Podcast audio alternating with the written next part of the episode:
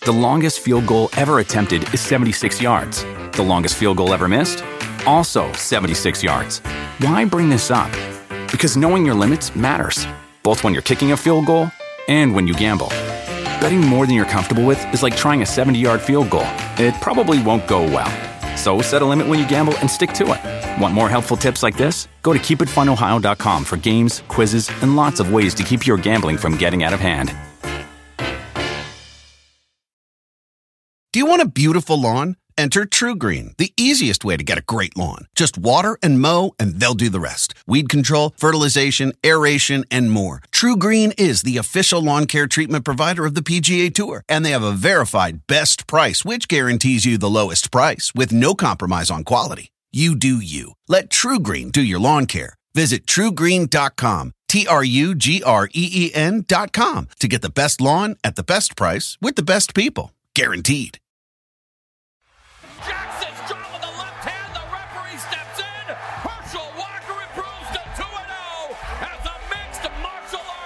Be on offense. Being a young MMA fighter, I got to control what I'm doing in the cage. Herschel Walker.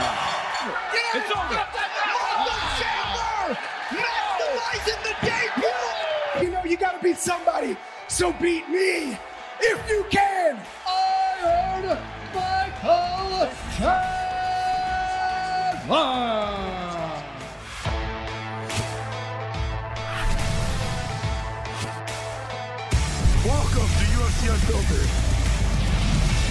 Please tell me that's on video.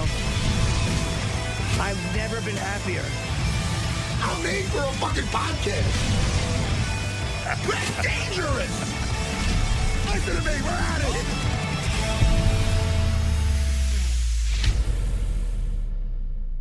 Welcome to UFC Unfiltered.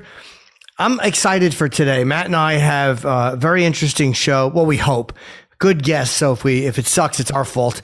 Um, Herschel Walker, who I've never met or spoken to, but I've uh, been a, historically a Dallas Cowboy fan, and Herschel being traded many many years ago built the Cowboy dynasty that people came to know with Aikman and Emmitt Smith. And I'd love to. I don't know exactly what guys they got, but they got a, I think six players for him. Um, Ooh, yeah, I and, uh, don't he's- care about football, but, but Herschel Walker, you have to. It's Herschel. Jimmy, Yes. no, no, I absolutely do not have to, and you can't make me. But Yes, I will. I guarantee I'll change your opinion. well, listen, this is the deal. I care about the fact that Herschel Walker, in his 40s, how old was he was he when he was in Strikeforce? Do we know how old he was when he was in Strike That Force? I don't know. Did our producers? Okay, 47 years old, my age. Now, and you know my knees are shot. I don't know how his knees were, but that guy went in there, 47 years old, and whipped some ass. You understand? And it's crazy because I mean, he was a. Good. Uh, so he played in the NFL. Yes. So he took beatings uh, like in practice and, and, and the, the all that on your knees and on your legs and concussions and all the shit that happens when you're playing professional football and then to do it at 47, it really is amazing. I mean, I want to know. I want to. I want to see what a guy with such success he had in the in the football game. He's a legend in the game. To try uh, to fight mixed martial arts at 47 years age, uh, 47 years old, is uh. I want to see what, what what what drove him to do that. I cannot. I'm I'm interested in talking to him, and there's other things I want to ask him, but I'm not going to say it now. Do you know why? Because you want to do it when he's here. No, no, no. That's not why. Oh, Because you were infamous. for I would not take your question. You're, first of all, you're you. You could be a. I love you, but Thank you, could Be a, you could be a little bit of a bully in here. No, as far as with, with the show, you can, and you know, I got to stick up for myself. I'm not going to drive other things. Jimmy, how was your weekend? Um, it was okay. My Uber Eats order was canceled today, so I'm I'm kind of I'm in a rage pit just because they canceled it and there's no one to talk to. But aside from that, I'm a bit I'm okay, Matt. Up and down, you know how it goes. Well, Jimmy, I was just using that as a prelude to get into my weekend. Oh, good. I figured. I I have a, a I have a longer answer. Bird. I want to pick you up my big arms. Just, just hold you, hold you, hold you. I miss you. Does another man say that to you a lot? Anybody? No one says that to me. No. By the way, I'm very happy for your friend Bobby Kelly and his son Max because they reached out to me, not to throw this out of left field, but They told me that, yeah. uh, I talked to Bobby. He was looking for a place for jujitsu to train. I recommended my my my good friend Igor Gracie, and the famous Gracie clan. And uh, little Maxie got his first stripe, and I'm hearing he's loving it. Where are they located? They up, they up by Bobby in Westchester around there? Yes, yes. Uh, I think it's is it Rochester. Westchester. Let's call the whole thing. No, Rochester's far. Oh, I'm way off. Yeah. Is this where he lives? I don't know. But you got to ask him. But the point is, it makes me very happy Yeah. because I think that's going to help out.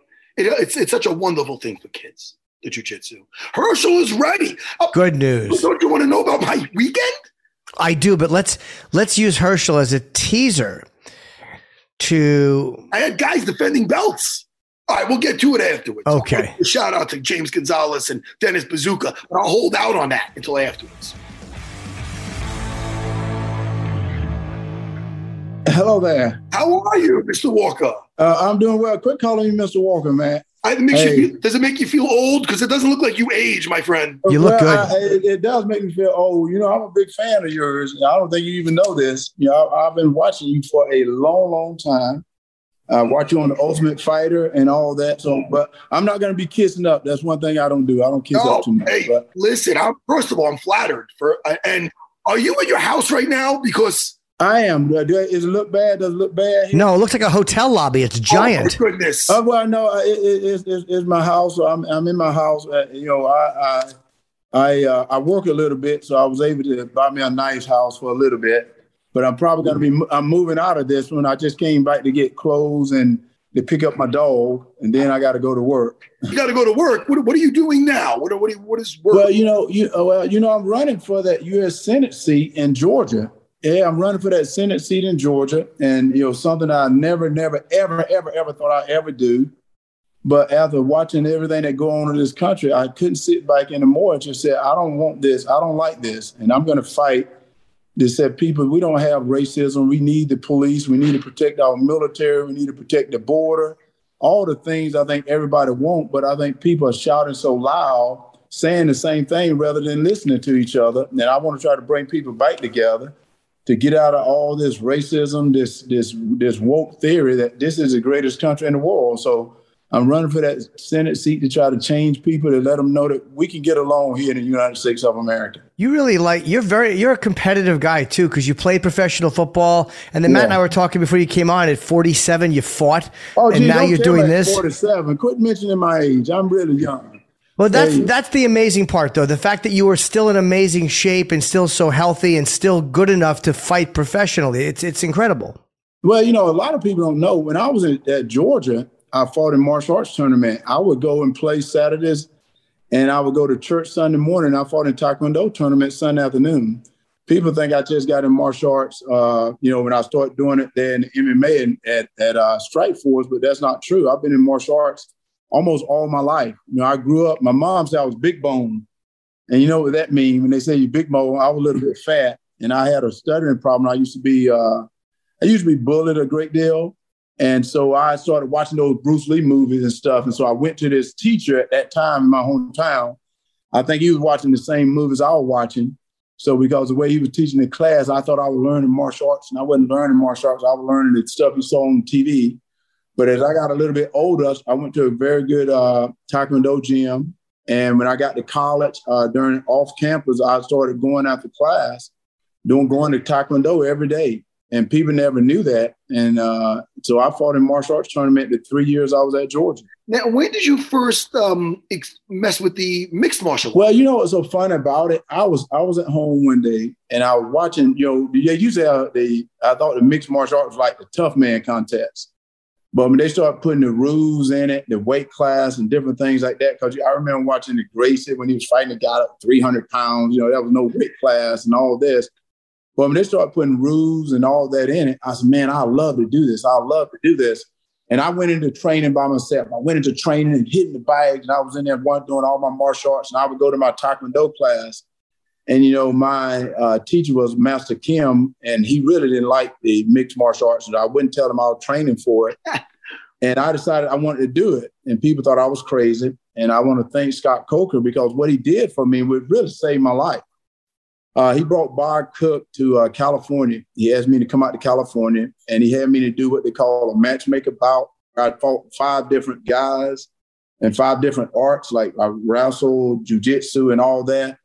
And I did well in all of it. So, and I, I was building my business at the time. So, what I did, I gave my business over to my general manager, and I told him I, I was, I was going to go out and fight. And I went out to AKA out in San Jose, California. Yes. And I was out there for uh, for months. And this is honest truth. And they, they would tell you, I trained almost six days a week, almost six to nine hours a day for like 11 months before I got my first fight. And no matter how much Taekwondo I learned, there's no way I could have fought in a, in a cage if I had not went to a great gym. And that's what I tell people is, and by going to a great gym, having Daniel Cormier and Cain Velasquez, Luke Rockhold, you know, those guys, they showed me how to fight and I, and I think every last one of them. They're my they're my brothers. Uh, you know, Josh Thomson and all those guys. That they're my family and stuff. And uh, and that's how I got started in uh, the mixed martial arts. Now, I'm sorry, Jimmy. I just want to know your first experience fighting in that cage. Um, how did that fight end? Well, you know, I end up uh, knocking him out. Uh, I, I, think I end up knocking him out. The referee was a stoppage. The referee stopped it.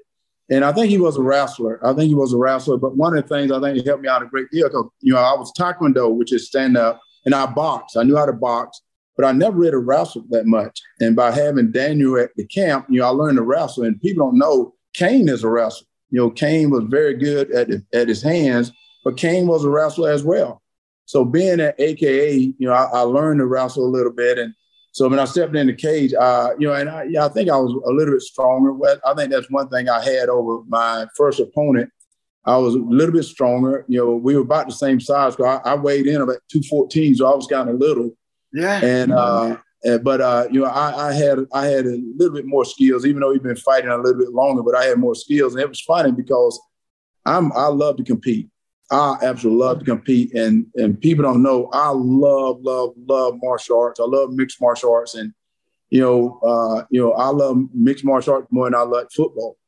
Uh, you know, I had a chance to play football, but I love mixed martial arts, and that you know I know more mixed martial artists and wrestlers than I do football players. Now you're friends with uh, with uh, President Trump. I, I, know you guys are know each other a long time. Did he convince you to run, or did you call him first, or did you make the no. decision? How, how, did that come about? You running? Well, you know, I, I, am a I'm a church guy. I grew up in the church, and uh, it sort of was a, a calling in a sense that you know, I the last 15 years, every three weeks, I was at a military base somewhere in the world. So I've been to over 400 installations all over the world, and I see all young men and women do some amazing things for this country.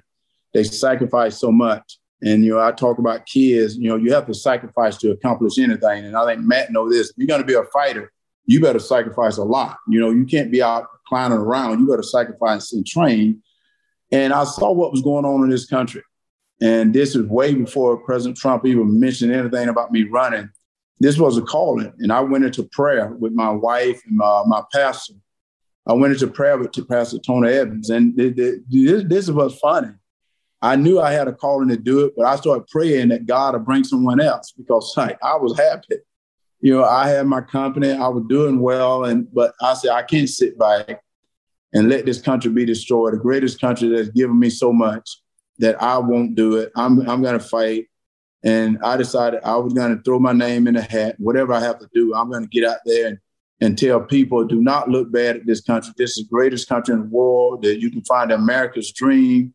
And, you know, we got to come together and quit all the bickering and this and that and come together and get things solved rather than talking about it. Every generation, you know, we think that the younger generation is annoying and they think that we suck. It's kind of the progress of people. But are you surprised by how much people who are like 16, 17, 18 have changed, like how differently they look at things. Like it's, it's a bigger difference than I think than me and my father, people my age now and people who are 20. But that's the way it's always been. It's always been. But right now, in this generation here, we've given those young generation a huge, huge voice. You know, right now we're listening to them tell us how this country got to be, and we can't do that you know, they, you know, and not to be mean, I think uh, you do have to uh, go with the times. Things do change, But, uh, but if you got a minute, I'll give you a prime example, something that was so funny. I was doing an interview with uh, someone, and they asked me and a, a, white guy about if the Washington Redskins should change their name, which I thought was very funny. And I said, "Why are you asking a white guy and a black guy if the Washington Redskins should change their name? Why don't you go as a Native American?" Well, when I started doing some research about it, most of the Native American that I approached was okay with it and stuff. And I said, "That's what's so fun is we're asking the wrong people about things they know nothing about." I said, we need to get back and, and getting the truth from people. And this young generation is our fault because we raised our kids to be better than we were, that we didn't let them go through the struggles we went through. And instead of we letting them go through those struggles, we always protected them. Well, right now, we got those babies that we protected now telling us how we got to get things done. And we just got to go along with them. But we also have to tell them they got to work. Everyone want to get to the destination without doing the journey. You don't you don't work it like that. You have to work to get there. Have you debated yet? Have you been in? A, how far along in the process are you? Uh, this is probably oh, I've been in it about eight weeks now, and you know, my first quarter that uh, you know, we had announced raising money. I I uh, broke almost every record because I think the people are starting to wake up. I think Americans are starting to wake up and say, you know what, uh, they're right. This is a great country. You know, I'm not going to be soft. Right now, they've tried to separate America. Have you seen it? You've seen everything that they're doing. They're trying to separate people. And while they're trying to separate people, they're slipping thing underneath your nose over here, telling you how terrible we're, we're doing things. You know, whoever thought of defunding the police, let's be real. Whoever thought of defunding the police, and people are really considering that. And you don't do that, and people know that. And then not protecting our military. That's the reason we're the greatest country in the world. We got the best military in the world. Whoever thought of not protecting our military? We should protect our military. They protect us. And you know, and I said, so that's why the reason I got involved. I said I wasn't going to sit back and not not be called. You know, I don't care. People can call me names, and that's one of the things they do right now. If they want to keep you quiet, what is the first thing they do? They say that you're racist. When they say that, they're trying. They want to get you to shut up. And I don't care what they call me. What what they can call me is I'm an American. That meaning that I I believe in America. I believe in what America is doing. And I think the criteria to run for office should be: Do you love America? And then, do you love the Constitution? if we can love those two things, maybe we can get out of all this other crap that they're doing right now because I think it's terrible. I tell you, I don't live in Georgia, but you'd have my vote in a heartbeat. Well, thank you. I do. I just, hey, I, am just happy to talk to you, man. I, like I said, I've been a big fan, um, and uh, you know, I watched your fighters come up. You know, uh, oh, thank you. I, I, like I said, I love martial arts. Whenever I can catch it, I'm like always. I, I, and you know, I, I, got to know Dana a little bit. It's so funny. It's funny. Speaking of fights, I just got back from Atlantic City. I had five fights. That's why my voice is like this. I was coaching, yelling. Herschel, let me bring it back to the fighting for one second. This is what I want to ask you because you competed at the highest level in football, obviously. I was never really in team sports. The difference between your winning, let's say your first mixed martial arts fight, because I know what that feels like.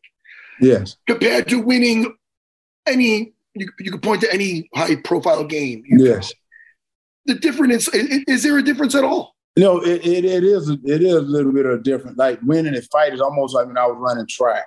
Uh, even though you train with a team, the team help you to get there. But when you step into that cage or that octagon, you're there by yourself. Now, all the training you have learned, you better remember all that, but it better be uh, like nature. No meaning you better not be thinking about it. You better be reacting to it.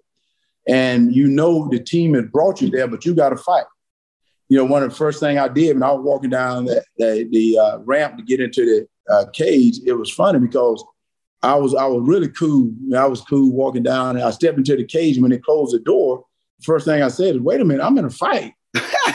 right? Hey, you know, you forget this is a fight. This guy across the cage is finna come over. He's finna punch me. He's like, do you think this is a, this not? A, and this guy been trained. It ain't like he's gonna go punch. He's been trained. But then all of a sudden, the athletic thing comes back, and it, hit me and said, okay, I'll be your huckleberry.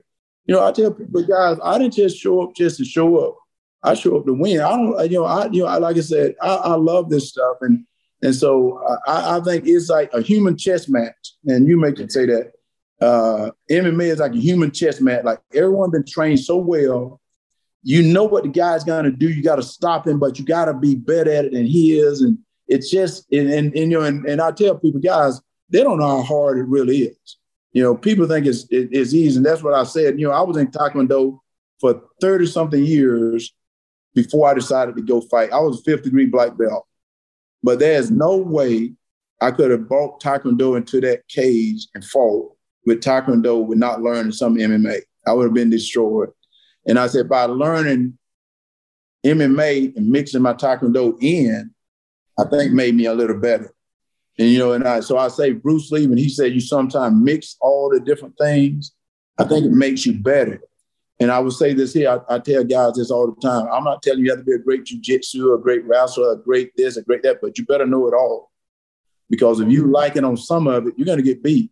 Because there's some guy that's gonna be good at something. You better know how to how to do something to get out. Have you kept up with uh, Greg Hardy at all? Another uh, ex football player. I, I, I, have. Yeah, I have kept up with Greg, and you know, I was happy to see him. I'm, I'm, I'm happy to see football players that have decided to do that. And I think Greg, I think Greg, I, you know, my hat is off to him. Like I said, this is hard. People don't know how hard this is. This is, you know, and you you may laugh at this. You know, I danced ballet for a couple of years. Ballet was harder than football ballet because you use different muscles you never you all you really don't already ordinarily use. And I thought ballet was the hardest thing I've ever done in my life until I did MMA. Did you get the idea that sorry, Matt, from Lynn Swann? I know Lynn Swann did it, and that's one of the reasons he was able to do what he was able to do.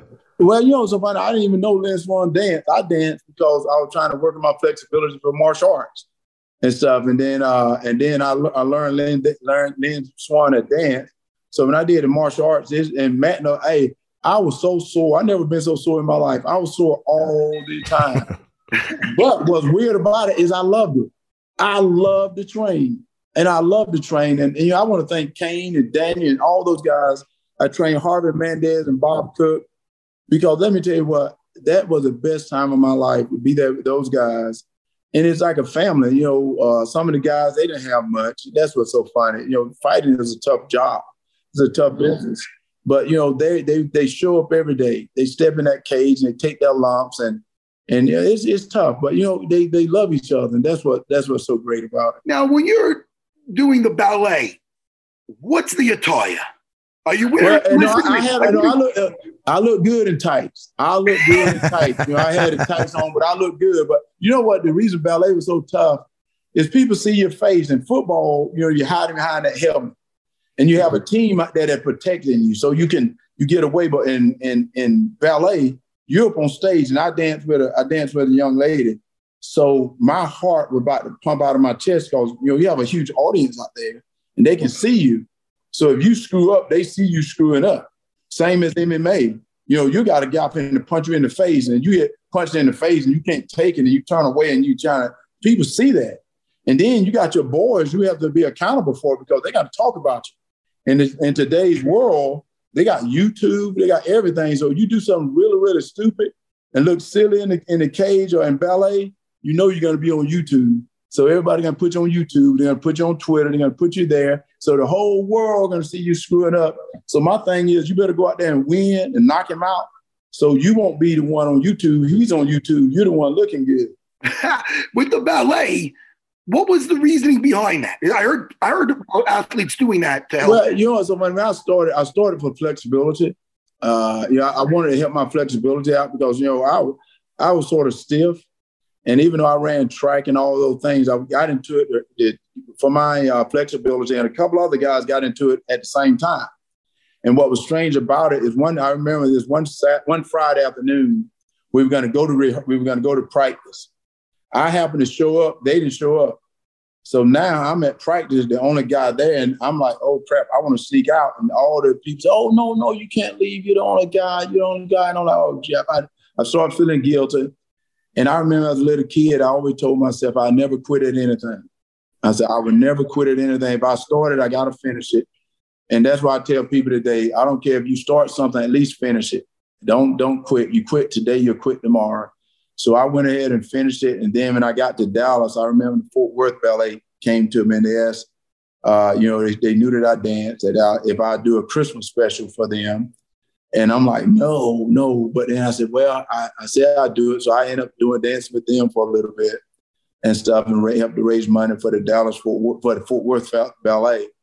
And and I'm not gonna say I'm a great dancer, but I look good. I, I, you know, and and I'm glad that I did it because I think it builds character. Do you first of all, do you remember the first time you got to use uh, Taekwondo on a bully. Do you remember the first time somebody didn't know you had been training?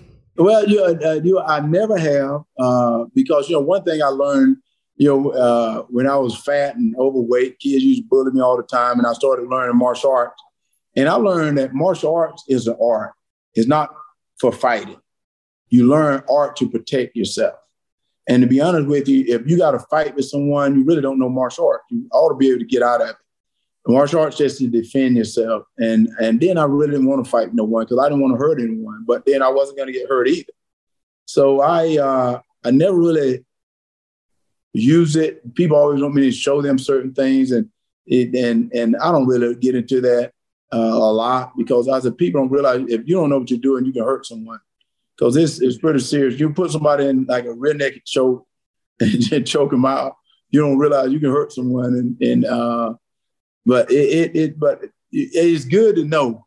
And I, you know, and I and I encourage, and this is, and I'm gonna say something. I encourage every kid in America if they can go to a good martial arts class or an MMA class, I think that'll be great for them because it, it builds character got nothing to do with fighting. I think it builds character, and, and, and that's what we need today. It does character, confidence, and the way it, it changes people's swag. Like it, it, they might not get messed with just because you could sense. Yes, that's exactly right. That's the way they carry themselves. I've yeah, seen. you have confidence. You have confidence, and and you know, and I think that's what it was with me because people don't know when I was in uh in middle school, like well, in kindergarten, kindergarten, or not kindergarten, but preschool I didn't speak for four years of my life. I never spoke spoke in a classroom. I used to have a stuttering problem. And because I was bullied a lot, you know, I was scared to death of everything. And, and the way I cured myself made people pick on me. So it made people pick on me. And, and I remember the last time I got beat up, and that's what made me, that woke me up. I got beat up in the eighth grade by this kid. I still can remember his name and stuff, but I got beat up by him. And what's fun is when I went home, that was the day I started training. I started training and my whole my whole life changed, but my swagger changed. Yeah. It changed and made me stand up a little straighter, made me look at people in the eye, not made me shy away because sometimes people pick on the weaker people. And that's what's sad to me. And that's the reason today I decided I I didn't I don't want to I you know, I don't want to be a part of nothing like that. How did you get over the stuttering? You know, I, I used to sit in front of a library, in front of the mirror. I went to the library, I got books, and one summer, I sit in front of a mirror, uh, in front of a mirror, and I read to myself. I read aloud, like I get, I get there, and I just read aloud over and over and over and over and over. And what it does, it built built confidence. One of the biggest problems that I had, I had no confidence, so I was afraid to read and stuff. And uh, so my confidence went to went to haywire. And something that was really funny, I got to Dallas. Now, and, and I don't know if you know this, but I'm a pretty good. I was a pretty good student. But I got to Dallas and people, you know, you always reading in front of kids. And, you know, I'm a good reader. I can read now. You know, I, I went to college. I can read. So uh, they wanted me to read to these kids. So all of a sudden they said, Herschel, you're going to read Dr. Seuss to these kids. Well, I didn't practice Dr. Seuss because, you know, Dr. Seuss is a kid's book. I can read Dr. Seuss. Well, when I went in and read Dr. Seuss, Dr. Seuss' way of pr- pronouncing words are different than the way we pronounce words. And all of a sudden, I almost converted back to when I was a little kid. Because let me tell you what, when I was looking at some of those words, I was like, what in the world is he saying? but it's the funniest thing in the world because uh, you better, when you, if you got to read a Dr. Seuss book, you better practice that before you go into a read, before you go in front of a class to read it. Isn't it crazy? Then you're speaking at the Republican convention years later, right? As a kid, you stutter, and then you're speaking on, you know, and that was live, yeah. right? It, it, well, you know, they taped it. And I, let me tell you something funny about that, speaking at that Republican convention. You know, everyone thought that uh, President, you know, President Trump and I have been friends since 1982. Little Ivanka and Little Donald, you know, I took them to Disney World, Sea World. They traveled with my family. So that's the reason I've known President Trump that long. And we don't just have a, a we have a family friendship. It's not just a friendship. We have a family friendship. Well, he never, not one time, we've been friends the whole time. His kids and I have been friends this whole time. Not one time, with all this stuff going on, the President Trump asked me to speak for him. Now, we have been friends. We have been talking this whole time. Now, I'm black. I think y'all see that. I'm black. Not one time did he ask me to speak for him. I volunteered. I called his people and I said, guys, I like to say some words. And they were shocked that I say something. And I wanted people to know, you know, I've known President Trump since 1983. And I said, you know, it's so funny that he's treated me fair the whole time. And to be honest, he's not a racist. you know, everyone have problems. And yeah, he may have said some things, but people take things, they take them out of context. Uh, this guy don't care who what color you are. And, you know, that people don't even know the things he's done for the African American community. And then the thing is, even today, and I'm not here to blow President Trump horn, but look at the policy President Trump set compared to what's going on in this country today. Let's be real here. And people don't even want to acknowledge that. But I'm saying, guys, you got to acknowledge what the truth is. And that's what we got to do. What is the truth? The, the truth is a man with one heck of a president when he was in office. You see what's happening right now with the gas prices, with the way we're not protecting our military. Citizens, are, they're scared to go outside at night. They can't go to the grocery store. Everything now is going up. The supply chain is, is, is kind of crazy. So President Trump didn't have that when he was the president. Do you did you get flack for uh, speaking up for him, or did people were, were people more responsive than you thought they would be? Uh, yeah, it was a combination of both. I, you know, there's some people that gave me flack. There's some people that they were okay with it. But you know, I don't care. One thing about it is, you remember, I was bullied when I was little, so I don't care what people say about me because uh, what I want to do is say the truth. You know, I have a family. I have a family, and I have I have some dignity about me that I'm going to tell you the truth, whether you like it or not. Because one of the things about it is, you know, I grew up in South Georgia. I, I went to church. I, I love my parents. I love God. And I said, you know, I, I don't have the answer to man. I have the answer to God. And uh, if I don't help my fellow man, what kind of person am I? And God has helped me so much. And you're going to tell me I can't reach back to help someone else by telling them the truth of trying to help them? Because we got to be honest here. We have to help each other or we're not going to make it. You know, during this pandemic, this was a terrible, tough, tough time. Everyone sitting in their house. That's a terrible time. And we should be calling people, making sure they're okay, calling the neighbors. And, you know, my wife and I, we did that we got out and we'd knock on someone's door. We may stand by distance just to see if they're doing okay, just to let them know that we're here. You know, we're, we're here if you need us. And that's what people need. We need to love each other and quit all this fight. Did you develop any weird like habits or things that you didn't think you'd do in the pandemic? Because it's over a year, everybody just kind of being stuck. Was there anything you found yourself doing? You're like, I never thought I'd be doing this. Well, you know, I don't sleep much, and I sleep maybe three hours a night. I eat one meal a day. Well, I gotten where I sleep. Do you really? Less. Yeah, I sleep even less now than I ever. So I, you know something that I'm gonna tell you something that really hurt me is, and I and I want to name the young lady. I was uh I was on a call. You know, not everybody doing Zoom, so I'm what you call uh I'm not uh I'm not computer savvy. I still have AOL as my uh, email account. I still have, a, have an AOL, but something that made me change my viewpoints on things I was doing a call with some of my with some uh, like a, on a on the president council. I was doing a call, and at the end of the call, a young lady because I said, guys, we want to call each other, make sure everybody's doing well, because you know all of us are staying in the house, not able to get out and stuff like this. And at the end of the call, there was a young lady that's in a wheelchair, and she got off the call and she said, uh, Herschel, now they know how I feel. And I said, What are you talking about? She said, You know, I'm in my house all the time. He said, I can't go out. I can't do the things you guys are doing. And, you know, that hurt me so much because I never thought about that.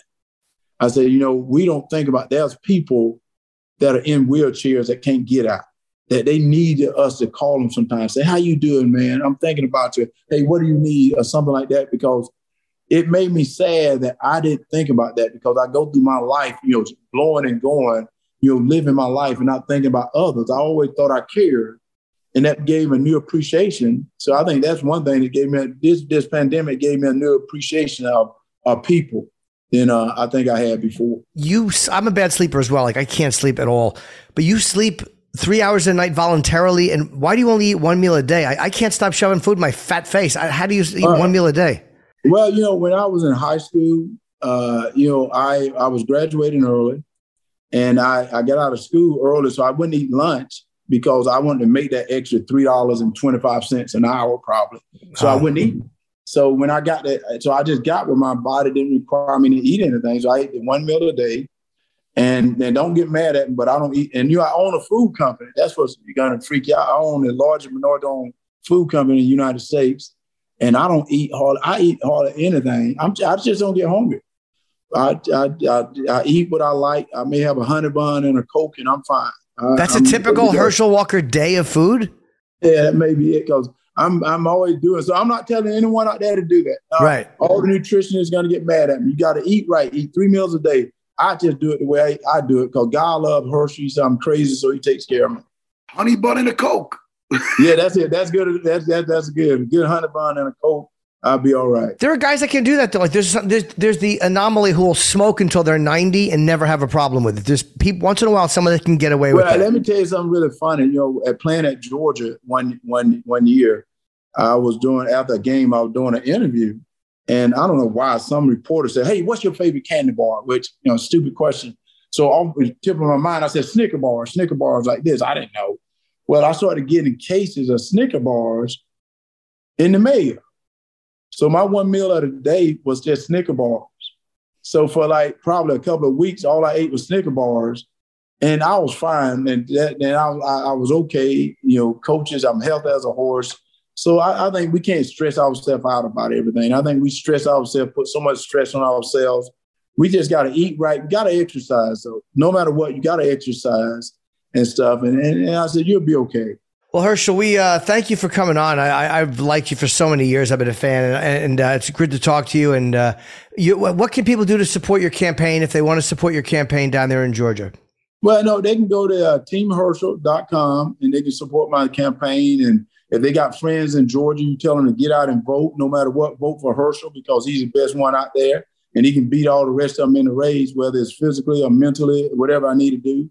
But uh, just go to teamherschel.com. And, and thank you guys. I tell you what, I, I do. I love, I love MMA. I've been a big, big fan since it started. And that, and this, there's no lie. I've been a big fan since, uh, you know, MMA started. Well, you're an inspiration, Herschel. Thank you for coming on, and please come on again. And all our best with the uh, with, with getting in office there. Well, thank you. I, I say I'm going to win it. I'm t- I told him I like Ricky Bobby. Uh, if you're not first, you're last. So I'm like Ricky Bobby. Great movie. All right. Thank you. Now, God bless you guys. Now. All right. Have a good one, man. Take care.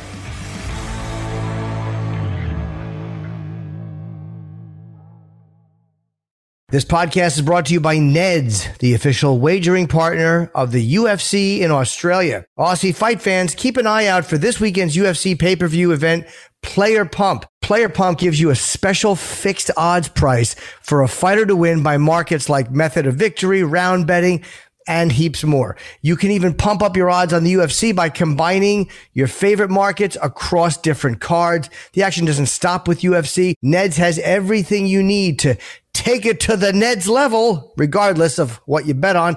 Neds same game multi is now available on more sports than ever before. Blended is also brand new to Neds and available on all three racing codes. Blended lets you pick multiple runners in the same race at special blended odds. It's never been easier for you to be paid out as a winner.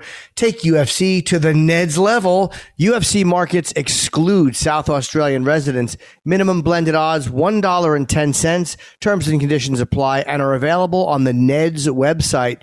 Remember to always gamble responsibly. Call 1 800 858 858. Looking for a new home or you want to save on your current mortgage? Visit rate.com and you could get massive savings with guaranteed rate, the official mortgage partner of the UFC. Rates are at historic lows and you could land that dream home or refinance to potentially cut your current payments in about 15 minutes. Visit rate.com today to get started with guaranteed rate. Equal housing lender subject to credit approval. Savings, if any, vary based on a variety of factors. Restrictions apply. Company NMLS ID number 2611. NMLSconsumeraccess.org.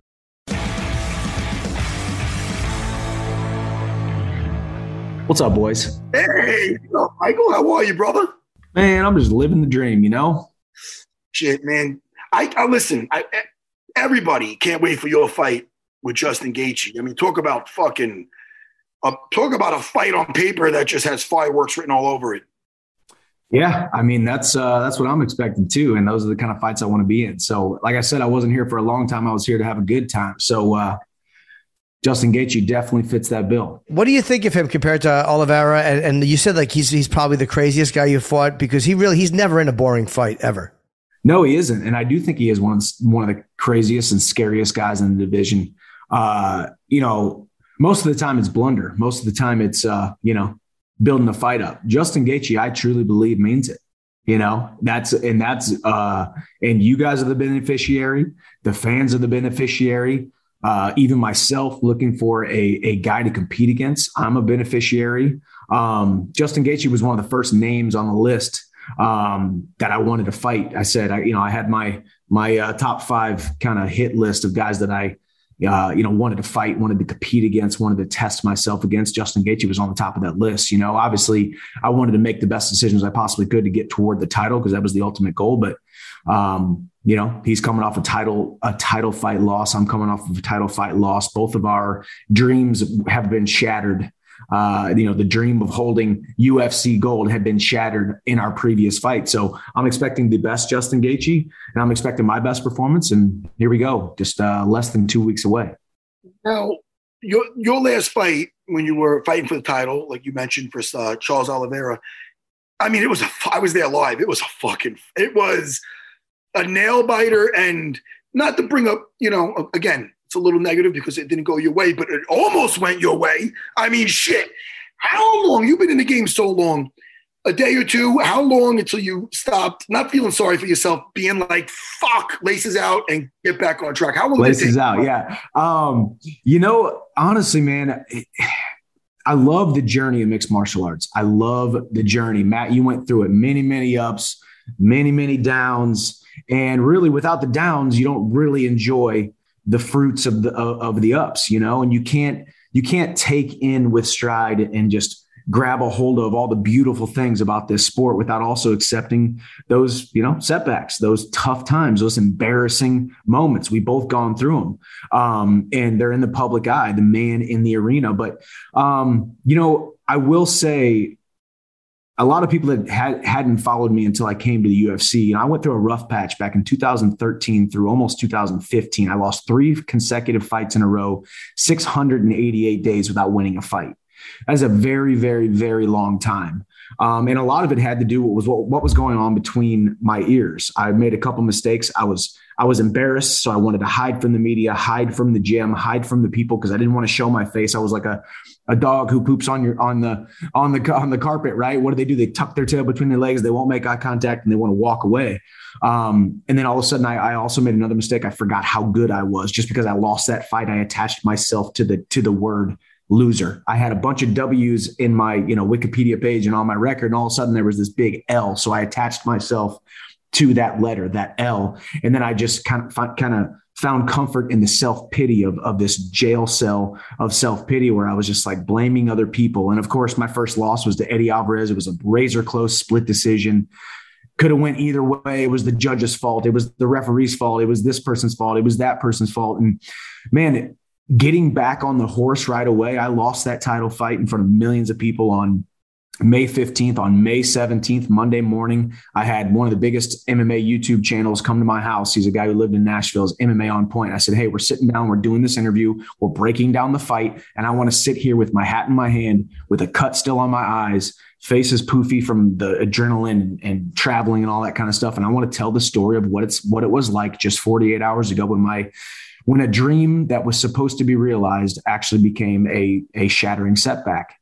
Um, so getting back on the horse right away, not hiding from it, not not shying away from it, really helped me mentally. So the next day I did another podcast in studio, talked about the loss. I wanted to get out to you guys, to the fans, to the media, to everybody. Hey, yeah, I lost, but I am not a loser. Failure on, was on May 15th and it was a, it was an event. It is not a person and I'm going to move forward. So um, man, truthfully, hate to act like you know the the loss wasn't tough. Shed some tears, didn't sleep a little. You know, a couple nights it would hit you because you. And then you talk to people too, and and it's no, you know, like what you just said, Matt. I was this close to winning that fight in the, you know. So I don't know if that's a good thing because it shows that I'm one of the best in in the world, or if that's a bad thing because I was that close to to capturing UFC gold. But um, man, I'm over it and I'm excited to compete again. Knowing that Justin also dealt with the same thing too, you're both kind of going into it the same way. Do you think he's concerned about your wrestling? Um, because he did make a comment that he thinks it's going to end in a knockout unless you turn into a bitch and turn into a wrestling match. But whenever I hear a fighter say that, that to me says that like he'd prefer not to wrestle. Yeah, you know, and and uh, I am a very confident person, but I do have zero ego. I'm I'm I'm out there to I'm going out there to, to win a fight. I'm going out there to be a complete mixed martial artist. I believe I have the tools and the skill set to take anybody down in the division, to knock anybody out in the division, to out grapple, to out strike, to out maneuver, to out cardio, to out tough anybody in the division. So uh, where the fight goes, it will go. Um, there's no, you know, there's no secret. Justin and I are both Division One All Americans um, in wrestling. Both of us have a lot of spectacular knockouts on our highlight reels. So we are we are very much cut from the same cloth small town, middle class wrestling families came in to the UFC after winning world titles outside of the UFC, um, kicked down the door to the lightweight division, and have both fought for titles. This is a this is about as evenly matched a fight as you possibly could get. So where the fight goes, it goes. Um, I'm going to touch them everywhere. So we'll go we'll go from there. We'll see what happens. It's funny though because uh, when I hear Jimmy say that and he's quoting Justin, He's obviously baiting you. I mean, you're not a you're not an imbecile. He's obviously, if you look at his fight with Khabib, uh, you know, he, he can't sit there and call Khabib a beach, a bitch, a peach, a bitch. He put him on, he put him unconscious. You know what I mean? Literally put him unconscious with the grappling. So, I, I mean, it's smart by him to be like, ah, the first one who shoots is a fucking sissy. But at the end of the day, it's about taking the other guy out by any means possible. Yeah, you know, and, and, and the beautiful thing about mixed martial arts is, you know, if you've never done it and you're you're a fan of the sport, and even if you know the sport really really well, you you still think that we all got a game plan and we're going to stick to that game plan. And there's game plan A and game plan B and game plan C. But you got to realize you're fighting another guy your size, your size with two arms and two legs, who has been training for months to uh, to impose his game plan to to do what he wants to do. So you got to make moves on the fly i am not a guy who makes the right decisions all the time. A lot of times I make ill advised yet entertaining um, decisions inside the octagon, inside the cage. So does Justin. So we're going to see how the fight progresses. Uh, all I know is for 15 minutes, I'm going to. I'm going to be looking for a finish for 15 minutes. He's going to be looking for a finish. Everybody, the fans and, and everybody watching and tuning in is going to be the beneficiary of two guys who are willing to go out on the, go out on their shield. So um, yeah, we'll see how the fight goes. Either way, I know I have the power to knock him out. I know I've been training to uh, to knock him out. I've been training um, in my sparring sessions to to be the most dangerous that I've ever been on the feet. So we'll we'll go from there. Now, you were dropping some knowledge as far as getting back on the horse when you had those losses, and you said you were at first like blaming everyone else, and then you had to sit down and and and and look at it. Um, you know, uh, honestly, now, did you have any help with that? Did you people get mental coaches and stuff? Because what you said was very was very knowledgeable. I mean, did you have any help with that, or is that just something you came up with just by going through it? Um, a, a lot of it was self, um, you know, kind of self education, self motivation, self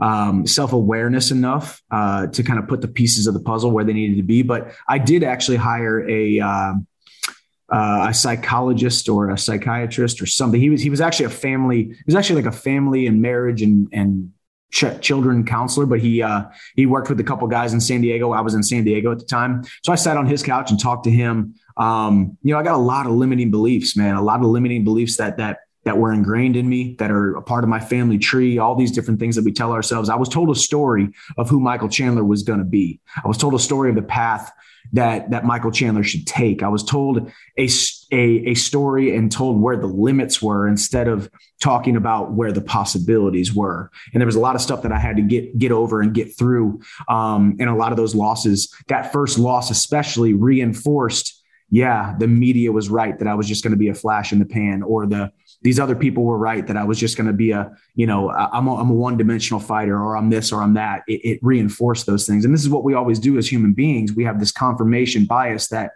we can, we can set aside our fears and our doubts and our insecurities so long until we take an L or we take a setback or we, or we have a, a subpar performance. And then those voices, those negative voices are the loudest ones in the room. So that was my first step. And then a couple years later, I did. Uh, I hired a mindset coach uh, named Jim Hensel, and actually for him, for our process, it wasn't uh, how do I become more mentally tough? How do I become more more strong? How do I get more motivated? It was more. It was more an actual all encompassing. Who is Michael Chandler? What? Where are his? Where are his doubts? Where are his insecurities? Where are his strengths? Where are his weaknesses? And what is the mantra for my life? What is my what is my 10 things about me that I truly wholeheartedly 100% unequivocally believe about myself and then I meditate on those things every single day, and I remind myself of those things every every single day. And then in, they show up in my training, they show up in my finances, they show up in my in my conversations, they show up in the room with me, they show up where my feet are,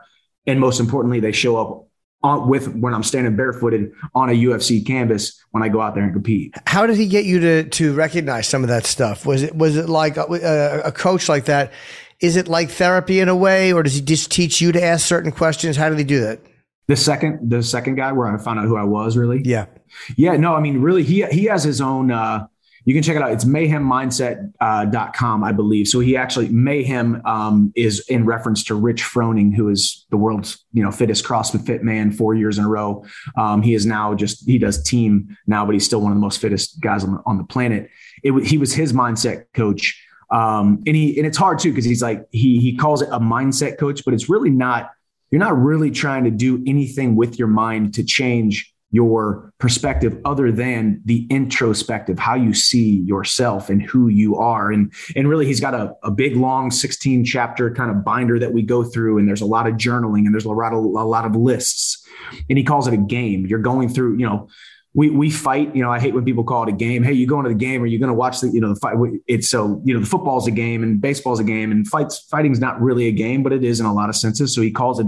Each game has a has a different section, a different chapter, and we kind of went through it and and really just kind of found out who I was. And you have to have the self awareness enough to to admit admit your faults because only by admitting your faults can you get past those things. Can you you know you you can only fashion yourself through the fire by going through it but it all still starts with the self-awareness enough and the humility enough to say hey man i got some problems in this area in that area and it's showing up as a father it's showing up as a husband it's showing up inside the octagon it's showing up in my bank account it's showing up in all of these different areas so man I'm an athlete by trade. That's how I make my money. But the most important thing for me is to become the best man that I possibly can be. So if I become the best man I possibly can be by knowing exactly who I am and implementing these uh, these different tactics and going through this process, it's going to show up, and I'm going to be able to put my best foot forward inside the octagon. Jimmy, after having Herschel Walker on and now having Michael Chandler on,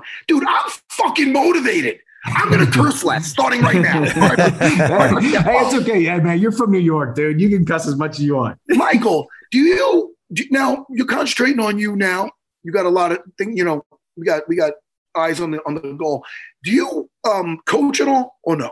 I don't. I actually um I, I, definitely want to coach when I'm done fighting. I believe, you know, whether it's in a, a mass capacity, I'm definitely going to. I want to speak on stages to to a lot of people, but I want to. Uh, I definitely want to have an online presence where I can coach some people. But I uh, I did do uh, about an eight week. No, it was actually three months straight after this last fight. I just I had probably 20, 30 people in there on, on these Zoom calls every other week. And we just kind of talked about some things. I had a lesson plan and then uh, really just talked to people about their doubts, their fears, their insecurities. It's so important, especially as men men do not want to admit these things, but we have to if we want to become the best men we possibly can be. Well, I don't know if you got anything planned for your retirement, what your next chapter will be, but listen, move over, Tony Robbins. You I, am getting fucking motivated. Uh, I said think about cursing. I'm nah. getting freaking motivated by Michael Chandler. So, hey, man, I, stay up with that stuff. I think this is. I think you're great. Well, it's selfish it's selfish too. You know, I mean, that's what I tell people too. It's, you know, you could sit there and say, man, that's commendable. You got on that big YouTube channel right after the fight, broke down the fight, watched Charles Oliveira knock you out and relive it in front of millions of people. But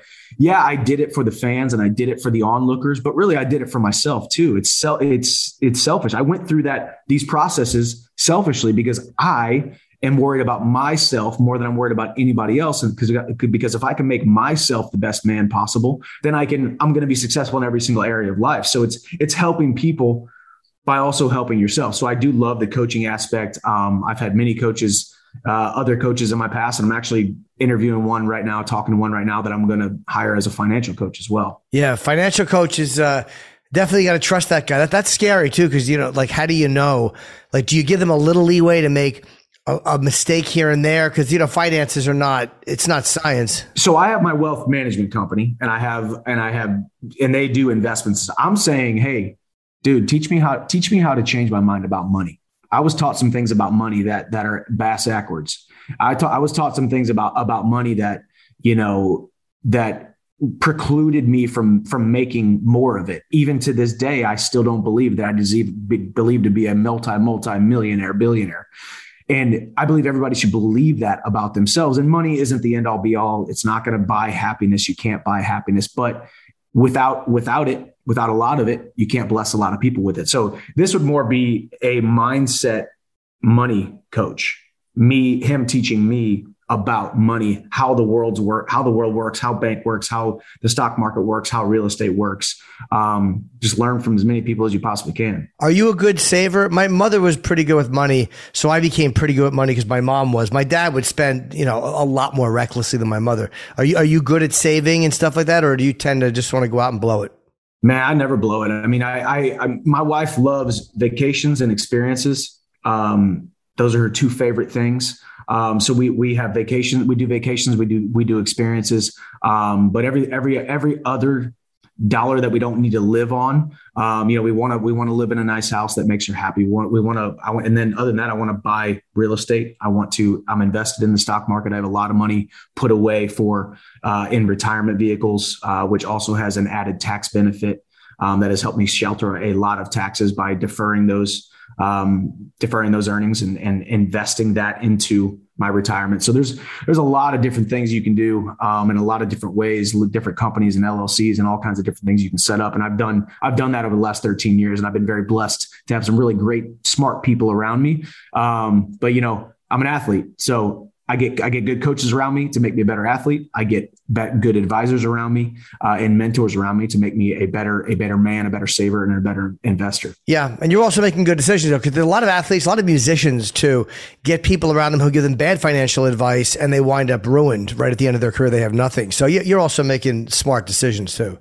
Yeah, I, I, believe. I mean, of course, there's a, a, thousand different decisions that I maybe could have made that maybe would have made me more money or maybe more more financially secure. But um, I'm constantly just being led by uh, connections that I am making, and and and even now too, it's just a testament to the UFC. I, I spent the last you know 12 years prior to fighting in the UFC con- connecting with and creating really great relationships that I would eventually once I went to the UFC came to the UFC got the biggest platform that I possibly could now I can for lack of a better word you know cash in on those relationships that I've made at a much bigger level on a much bigger stage and and um, a lot more beneficially. So um, that's worked out really well for me over the last 12 months. I've only been signed with the UFC. I think our first conversation we had was about 12 months ago. I've only been signed with the UFC now 13 months. It seems like it's been two, three years because so much has happened, but um, I'm still very new to the UFC. So it's, uh, it's been an awesome process thus far, and the platform's just huge. Well, Michael, good luck. Uh, Justin Gaethje, this is a tremendous, tremendous fight. Um, and it's a dangerous fight for both of you, obviously, because you do both have the ability to, to win. So uh, we'll talk to you after the fight on November the 6th at the Garden. And uh, it's, a, it's a big stage and a great, great fight. Yes, sir. Can't wait. This is going to be a fun one. So everybody tune in. I'll be there with Region L, so I'll see you there, Mikey. There you go. Let's go, man. I appreciate you guys. All right. Be good, buddy. Take care. Okay. Thanks, guys.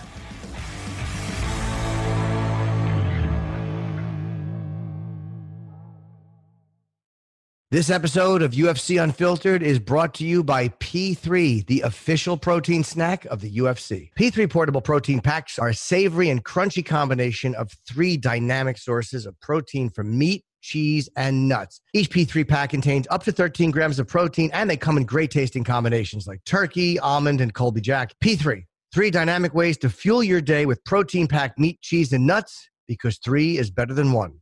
The longest field goal ever attempted is 76 yards. The longest field goal ever missed? Also 76 yards. Why bring this up? Because knowing your limits matters, both when you're kicking a field goal and when you gamble. Betting more than you're comfortable with is like trying a 70 yard field goal, it probably won't go well. So set a limit when you gamble and stick to it. Want more helpful tips like this? Go to keepitfunohio.com for games, quizzes, and lots of ways to keep your gambling from getting out of hand. Do you want a beautiful lawn? Enter TruGreen, the easiest way to get a great lawn. Just water and mow, and they'll do the rest. Weed control, fertilization, aeration, and more. TruGreen is the official lawn care treatment provider of the PGA Tour, and they have a verified best price, which guarantees you the lowest price with no compromise on quality. You do you. Let TruGreen do your lawn care. Visit trugreen.com. T R U G R E E N dot com to get the best lawn at the best price with the best people. Guaranteed.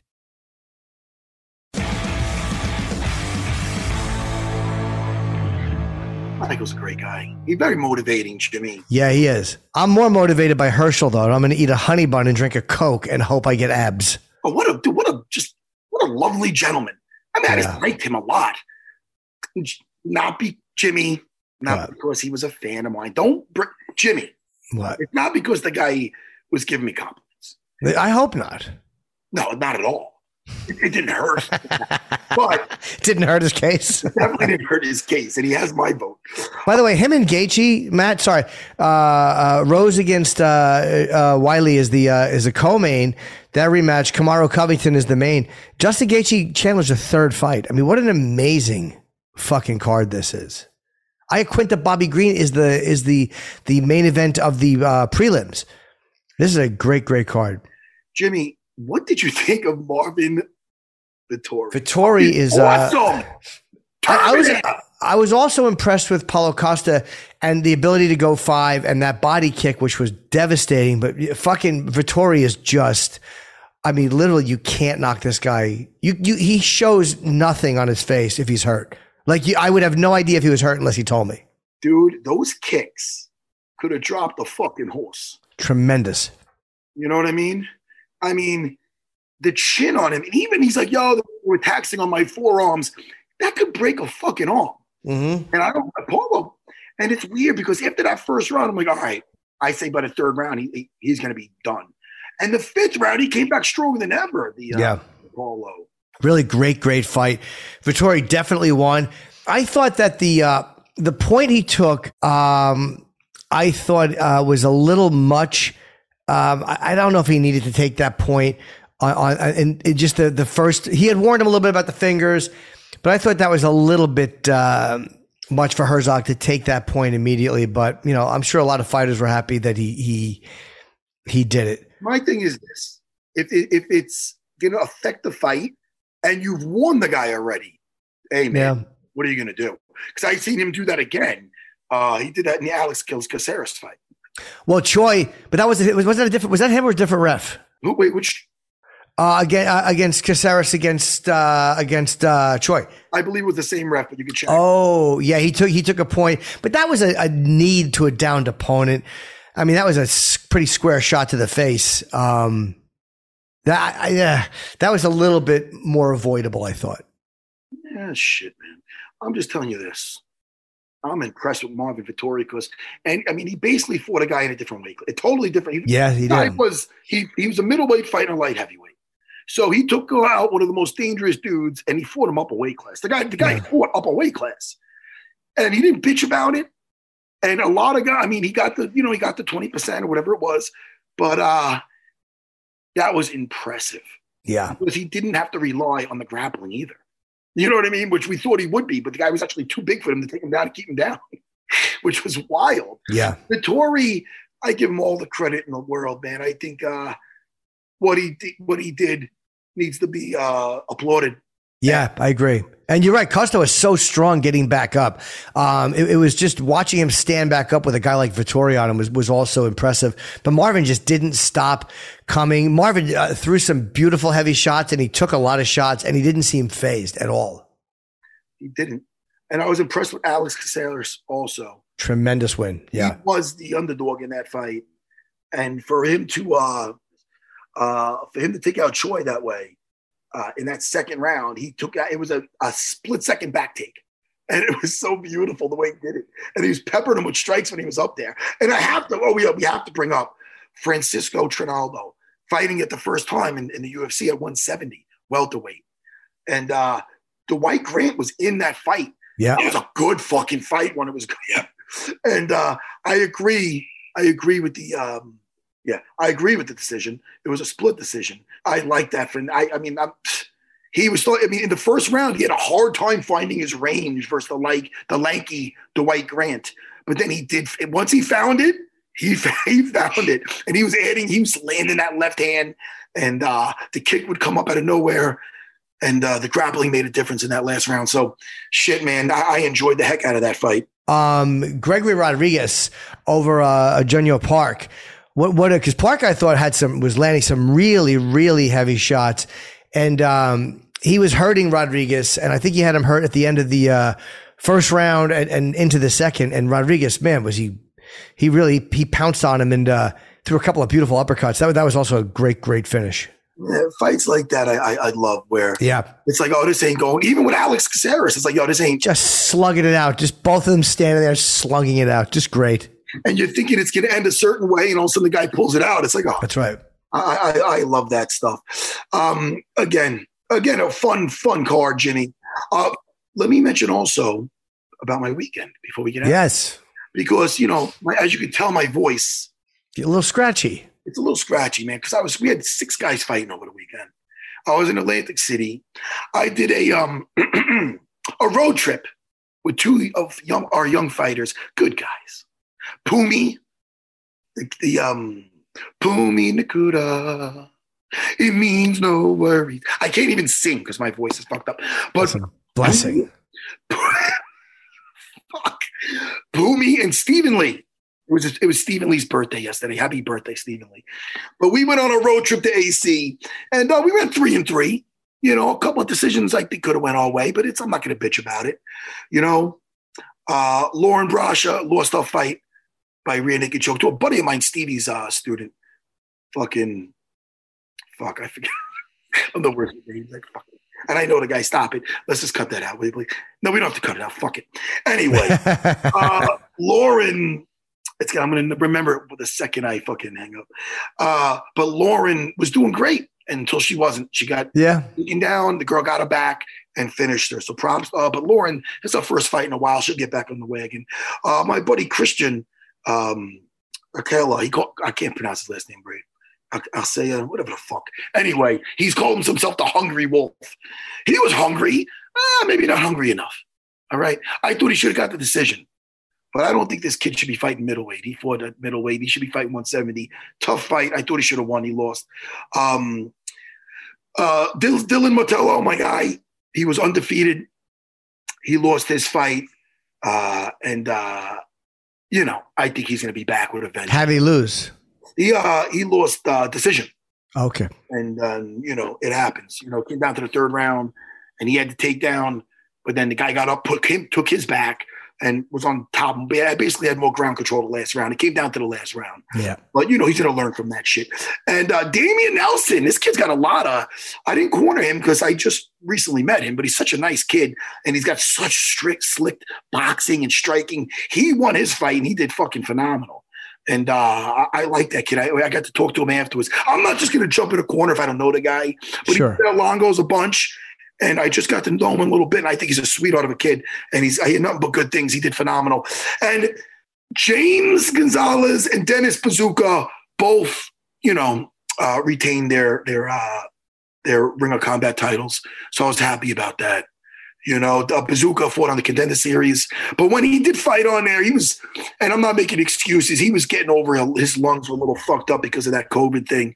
Oh, okay he's doing better now. He finished that fight in the first round like a fucking stud. You know, so listen, love all my guys. I was happy to see uh, Chris Weidman again. I haven't seen him in, since that incident with him. So Weidman was down there cornering a fighter. I, am sorry, I forgot that dude's name, but he won his fight, some wrestling kid. Um, but you know, I was I was happy to see Chris because I haven't seen Chris, and uh, we had the whole crew there. You know, and it was uh, me, myself, Al Iaquinta, Ray Longo, and I just like you know being around the, the, the crew. You know what I mean? Yeah. And I, and um and I'm happy to be around you, Jimmy. Me too, buddy. All right. Anything else you want to plug before my voice just fucking goes? Uh, no, I'm good. I'm okay. You're the fucking best. All right, Jimmy. Listen, I love you. I love you too, pal. Good. You didn't hesitate on that. Uh, all right. What do you, so you don't want to plug anything? The fact that you're on Cameo. I'm going to be in Philadelphia Thursday, Friday, Saturday. Helium Comedy Club in the following week. Caroline's here in New York City. If you want to come see me, four, five, and six. While they're having that great fight, I'll be at Caroline's. Uh, so probably won't be a lot of UFC fans at my at my show, but uh, you know I can't wait to uh, to get back down to Philly, especially. Jimmy. Yes, sir. This weekend, I'm having two-time world champion Theon Davies. Am I saying it right? I like, I'm pronouncing it right, Davies. She's she's phenomenal. And I'm having to do a, a little seminar at Serra BJJ in Huntington. Yeah. 6.30 to 8.30. All schools are welcome. And I like that. I like to bring in people that that look like good people and they have good skill set. And my students can learn from them. We're very open-minded at Serra BJJ. So that's gonna be great. I'm probably gonna have my daughters jump in that class too. So, you know, that's going on over at serrabjj.com. And I hope your voice is a little better by Wednesday. Thank you so much, Jimmy. And uh, I will I'll talk to you then, brother. Yeah, good. And uh, thank you to Herschel Walker and Michael Chandler. And uh, we'll talk in two days. Goodbye, everyone. Righto.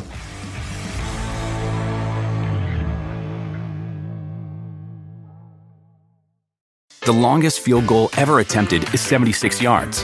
The longest field goal ever missed? Also 76 yards. Why bring this up? Because knowing your limits matters, both when you're kicking a field goal and when you gamble. Betting more than you're comfortable with is like trying a 70 yard field goal, it probably won't go well. So set a limit when you gamble and stick to it. Want more helpful tips like this? Go to keepitfunohio.com for games, quizzes, and lots of ways to keep your gambling from getting out of hand. If a friend asks how you're doing, and you say, I'm okay. when the truth is, I don't want my problems to burden anyone. or you say, Hang it in there. because, If I ask for help, they'll just think I'm weak. then this is your sign to call, text, or chat 988 for free, confidential support. Anytime. You don't have to hide how you feel.